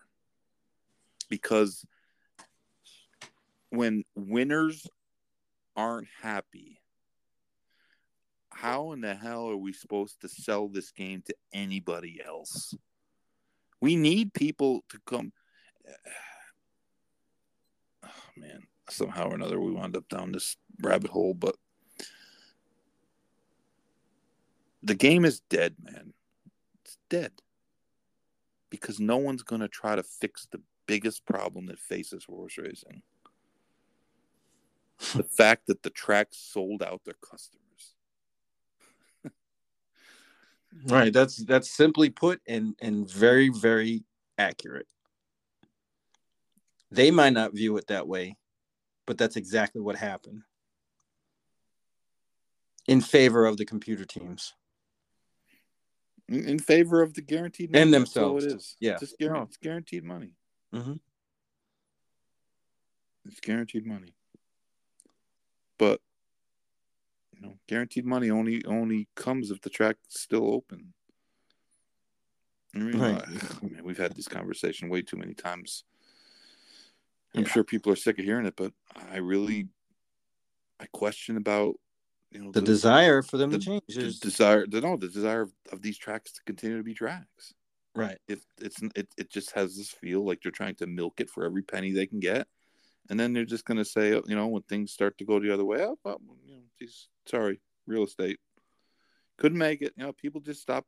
People didn't want to bet on horses anymore, and you know they'll come up with some reason why. Oh, you know that's what they're gonna say.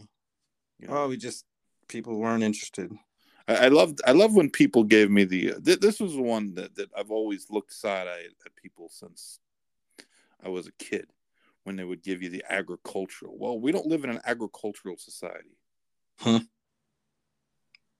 What is Yeah, yeah, What? because you know in, in the seventies You know. there was a lot of people that were were, were riding their horse up to Belmont Park and, and, and, and tying them up to the, the outside gate. that's absurd. Of course, it's absurd. Oh, you know, we, we, we don't we don't you know we, we, we don't uh, we don't relate anymore to because we're we're, we're not a an agricultural society anymore. We haven't been an agricultural society for 150 years.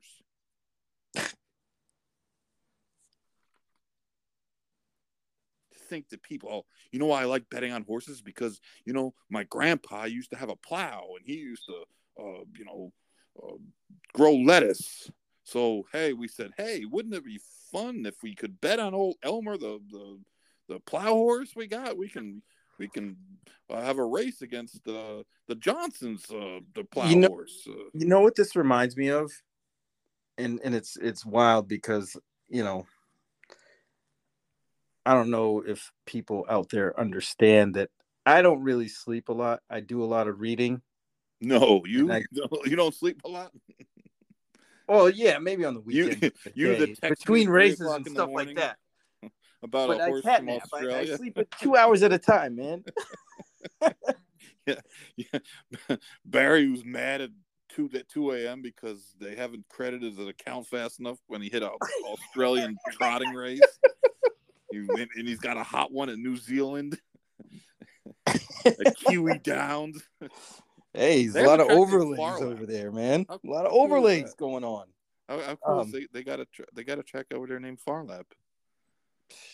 There's a Belmont in Australia. Yeah. Um, but I, I was listening to a podcast not too long ago. I think it was Mo Rocca who used to do like things on uh like 60 minutes and stuff. He has his own podcast and he was talking about how uh you know back in the 50s, 60s, like uh the Wild West was the thing. And that's how you get like Frontierland at Disney World and you know Davy Boone and all that kind of stuff Mm-hmm. and he was talking about how they it just went away it transitioned into space so everybody that liked cowboys and indians went to astronauts and aliens. And this is sort of what it reminds me of like this whole thing with with horse racing is because they're going to make it seem as if people's interests lie elsewhere. And that's not necessarily the case. Somebody somewhere thought that was a better thing so they pushed it they just push, you know they push space stuff you know buzz lightyear things like that. And i guess where i'm going with this is you know that same sort of phasing out of one thing going to another that's what it feels like with with racing. And the fact that you know you've highlighted you know time and time again that you have to question their motives speaks volumes to, to that whole idea that you know do they really want it around or not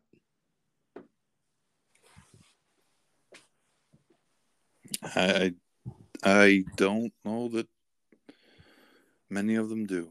Right, and it, it's it's just sad because you know obviously we've grown up in the game in some way, shape, or form. You in it a lot differently than me, but we have sort of the same love and and you know comfort with the sport every day. And it, it's just sad that to think that I'm serious. When I when I said this a while ago, I said by the time my daughter's 18, I don't think horse racing is going to be prominent. I don't know if that's true. She's nine. She's about to be 10 on Sunday. So we'll see. I mean, I'm horse not racing optimistic. can't just be Let's say that. horse racing can't just be Saratoga and the Kentucky Derby. Oh no, it'll, that'll never work. I mean, this is the thing that, that people just miss that the underlying foundation of the sport is is not cracking. It's like it's like doesn't exist anymore. It's gone. And you you you keep losing more jurisdictions. Right. Look at Texas. It, it's just hard for, for me to get why people don't understand that if you keep losing major jurisdictions that you're going to lose things you- you're going to it, it's not going to be um, a, a slow descent you're going to have so many horses that just uh, excuse me so many mares that just stop being bred because there's there's no one to buy them. And i mean we've talked about this on a number of occasions. You can't just breed good horses. You can't just breed horses no matter who they're out of no matter who they're by and and think okay well this is going to be a a horse that that competes at this a level. If we only have an a level we we only have four or five different tracks and don't we only run one day a week and i mean we we, we become steeplechase racing It's wild. nothing wrong with steeplechase racing but it's just It's I, just I not just don't see why people think that the industry can can survive. Um, I mean, let's face it: the bloodstock market is is the is the tail wagging the dog, but the bloodstock market is going to suffer greatly. if you lose some of these jurisdictions. You're you're, Right. you're you're running out of people to sell to. Well, just think about you know losing Illinois. Like we're on the verge of, of that happening. Like they're hanging on by a thread out there in Texas. So you're really not going to have any racing in the Midwest, not major anyway. Uh, uh, how secure is Iowa? How secure? Uh, how secure is Florida? Yeah, it takes one person to be like, "Hey, why are we giving slot money to these people?" Not even that. It, it, it's you have a person that, that owns Gulfstream Park that doesn't care about horse racing in the least, and and the person that owns Tampa Bay Downs is is is unfortunately really old. I, I don't know who's going to take over there. I don't know what the plan is, and maybe there is a a, a good plan of secession and the track's going to remain open, but I don't know that that's true. I really don't know. I, mean, I, really, I don't even want to ask. yeah, afraid of what the answer might be. I mean, people, you know, we're on the verge of losing Maryland. Maryland's a big disaster. That's the other one. And and yeah, the state's going to plunge some money into it, and they're going to try to figure out something with Pimlico, and you know, the state doesn't care about the racing industry as much as they care about the Preakness. It's a big event. It's a big day. It's you know a world famous event. Nah, blah blah blah blah. The city of Baltimore cares about it. Therefore, you know, the, the politicians there care about it. But to think that a government body of some sort is going to come in and, and fix all that's wrong there. Not. You're talking about a thousand to one shot. And it's you know, it's a problem. That's it's, it's a huge it, it's a big racing state. It, it's they run a classic race. Uh, we, we we talked about this two weeks ago. There's not a single track in Pennsylvania that would be open if they didn't have to be open. They weren't required to be open. They would close them. All of them. We've already lost New England. Yep. New York is, is going to be down thoroughbred wise. Uh, you're gonna you're gonna have Bar- Belmont, Saratoga, and the Finger Lakes. How, how strong is the Finger Lakes? I don't know. I don't know. Um, I guess they're strong as long as there's an attached slots and casino money to it. You know what? What? What's the the the play at Monmouth? Long term. I mean, all, all the Ohio tracks. If they didn't have to have slots, excuse me, if they didn't have to have racing to have slots, I, I don't know that any of them would be open. I mean, this is I mean, most of life is about leverage, right? You have leverage, and and that's you you, you always want to have leverage. And the racing industry as a whole, the racing part of it, not not the tracks, because the tracks don't even see themselves as race tracks anymore. They see themselves as businesses that happen to have racing as as one of the divisions. But the people, the horses, the betters, like what leverage do we have in most of these places to to do anything, to get anything accomplished, to get anything done? None, none, of, none of them. Like none of the tracks have any kind of power. We don't. We don't have. We don't have any power against the tracks. That's the. That's the right. thing. We don't either. Yeah. We we don't have power. The tracks aren't really our friends anymore. And this is a dynamic that doesn't exist in any other sport ever where the facilities were selling out the the, the teams. Imagine that. No, imagine if the Yankee Stadium was owned by the city of New York and they decided that they could, uh, I don't know, sell it to NASA and launch rockets from there and, and make more money. And the Yankees would be, you know, toast. They'd, they'd be looking for a new place to play. Except, uh, you know, I guess that's not a great analogy, but it, it's just unthinkable in any other manner.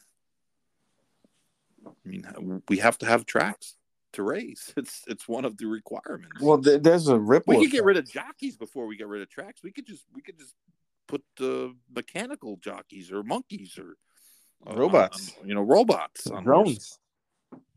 We could get rid of trainers. We could just have the horses trained by uh, artificial intelligence. I mean, but the racetracks themselves that that's that's un, how, how do you run without a track? And that's the thing, man. That's the unsolvable problem. I, I don't have any solution to this. I don't think anybody does. know, not not for no track. No. There's no solution for that unless they just run out in a field somewhere, and that ain't gonna cut it. So it's it's just uh, it, it's really what sets me off. And I get it. You know, you you put a lot of blood, sweat, and tears into this. Literally, all three, and it's just it's it's just a cruel charade. The, what's going on right now? It seems like. Yeah, and I mean honestly, I, I never. There's two things I never saw coming. I never saw the tracks selling out the, their, their betters. The customers, like their main, cu- it, just the people that I, I never saw. business. I never saw billionaires teaming up with other billionaires like they do. Yeah, That- that, that doesn't, that, doesn't make sense to me either. that that has always kind of made me like that was always the thing that that I, I was very taken aback by the that- they would check their egos. Um, Well, I mean, it's just the, the the whole, you know, like if you think about the Seabiscuit thing and and War Admiral, you know, it's like the purest part of this game is my horse is faster than your horse. Let's race. I don't think people think about it that way anymore. They, you know what? they- now, clearly you know they don't. you know what they want to do now? The, even the rich people, and it's it's really disgusting. They just want to make stallions. Yep. Most of their stallions, listen, most of your stallions suck anyways. That's the thing is most stallions do not turn out to be any good. Like that guy today. Palace Malice. Yeah. so Barshu What? and Stacy and Sweezy and I guess a couple other people, they, they bought this this horse. This this is it a filly? Yes. Yeah, filly for like ten thousand bucks. She's by Hit It a Bomb. You know, doesn't have much pedigree, but you know, Sweezy liked the horse and was worth a shot. And they were looking to have some fun, you know, have a have a young horse, maybe can win a race or two. I mean, it's you know something that needs to be um, promoted, but it doesn't ever seem to get promoted. But but anyways, I have unfortunately I have a lot of experience in buying horses at that level. Um, most of the horses I bought for myself were in that That- range. Yeah. And a guy gets on and he's like, "Oh, the pedigree, you know." Uh, and I'm like, "Dude, you're buying a horse for ten thousand bucks. A, if the horse is by a good stallion, then they're probably going to have so many issues that they'll never make the races, or Right. they, you know, will have some major problems that, that you're not really over able to overcome. It'll be B. Pedigree is meaningless at, at, at that level. Like, what what are you looking to do? Win. Like, You know, like Curlin's a great stallion, but ninety two percent of Curlins don't win stake races. And it's just like the, the just the lack of understanding of of um I don't I don't even know where I'm going with this, but the guy the guy uses Palace Malice. There's an example. This Of is an example of like a because he's by Curlin. I said Palace Malice has got like six crops or seven crops. right. How many Palace Malice horses that you could name off the top of your head His- right now?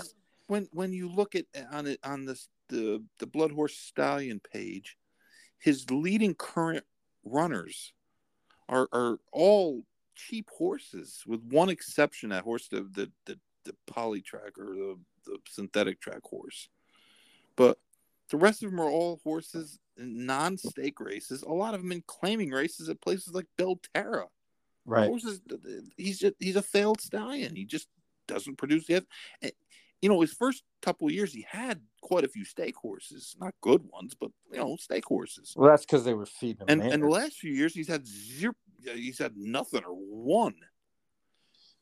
If you go two or three years with one stake horse, yeah, you're you're finished.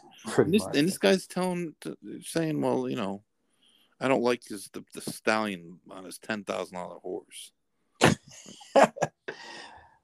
That's crazy.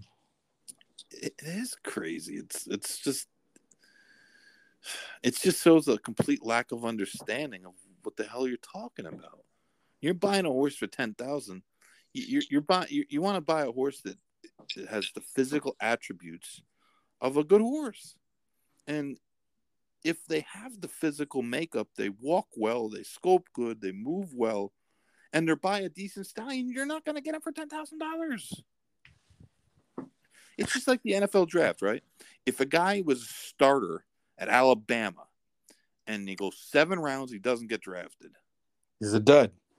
There's a reason that guy didn't get Right. He's a dud. There's no. But by the by the same token, a guy that played at, at Winthrop or someplace that maybe was, you know, uh, two inches undersized, but he he's got some he, he's a good player. Well, those are the guys you see get signed as undrafted free agents that, that wind up sometimes making it because they were overlooked because they played at you know in front of 87 people Well, look at the guy I played with Ben Wallace. I mean, he wasn't lauded out of out of college by any means. You know, we went to an HBCU, and he was undrafted.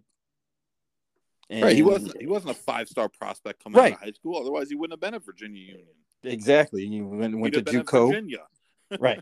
He went to JUCO, then ended up at Virginia Union. Right. Um, and then NBA champion, defensive player of the year, Hall of Fame. So I mean, they're out there. It's just sometimes you gotta go off the beaten path a little bit. oh if you're gonna look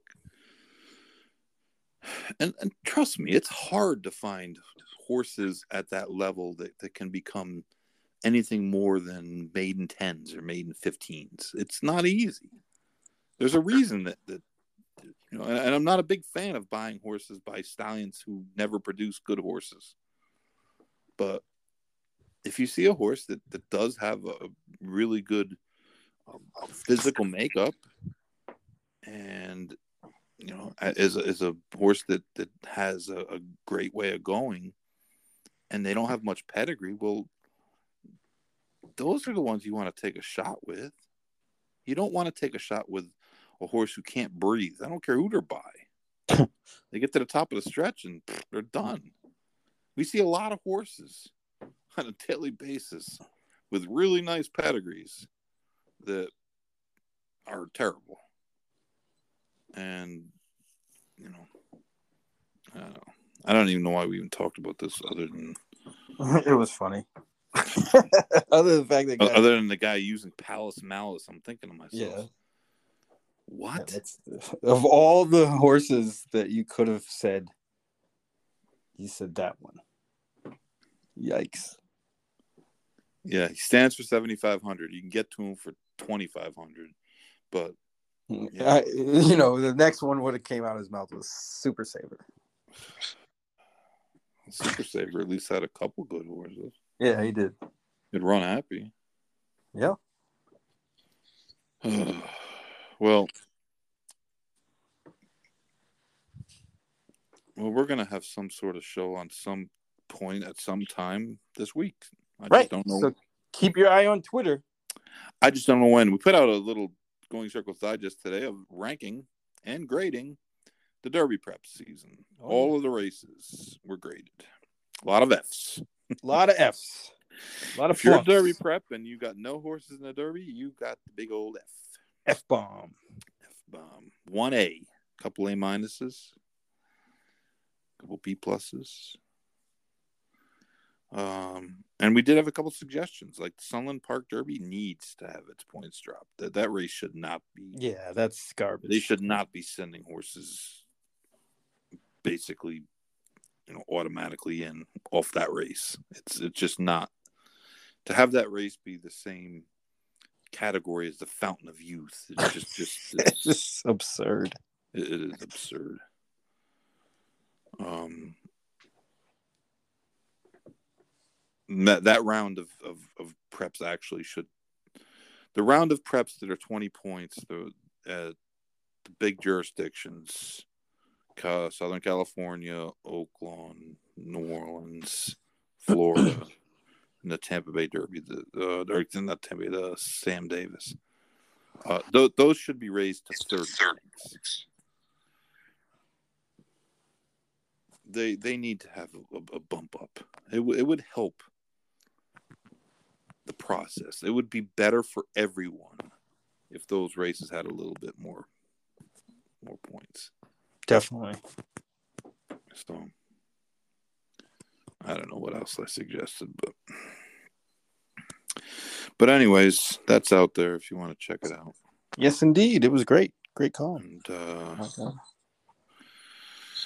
You got anything else, Mister Mister Spears? No, mean, I we'll think we got got a lot week, out today. I think we got it all out today, so that way the rest of the week, you know, we can try pick winners. I guess. And I'm still I'm still mad about Tom Thibodeau yesterday. I'm, Yeah, I'm he he fell asleep at the wheel and just didn't coach. that's that's how I feel about it. I'm just upset. I I'll mean, I shouldn't be. It's a series. It's a series. I know, but they're doomed because he- he's he's gonna screw it up. There's just no way of not. No, you can't do that. You can't you can't get pessimistic right now. Maybe a hmm. game seven. Not naming names, but he's like one of those jockeys, and you know he's gonna screw it up. Well, then I mean, there's a lot of names that could go there. He's gonna win the prep race, but then when it gets to be the big time, he's gonna do the wrong thing. That's that's. Has he been to to a conference finals? No, I don't think so. Well, he certainly didn't make it when he was in Minnesota. He made No. it with New York. And um, Chicago, definitely not. well, no, because Derrick Rose blew his knee out. So. Mm-hmm. All right. Well, as always, a spectacular time. Um, we got to get the Time Lords view on the Derby. Oh yeah. And, uh, like I said, we'll do something next week. If if we don't do it, well, we'll announce that we're not doing it. But I'm pretty sure we're going to do something. I don't know what. I don't know when, but it'll be free, and uh, Everybody should listen. it'll be fun. Yeah. Always fun. All right. Well, thanks for listening. We'll we'll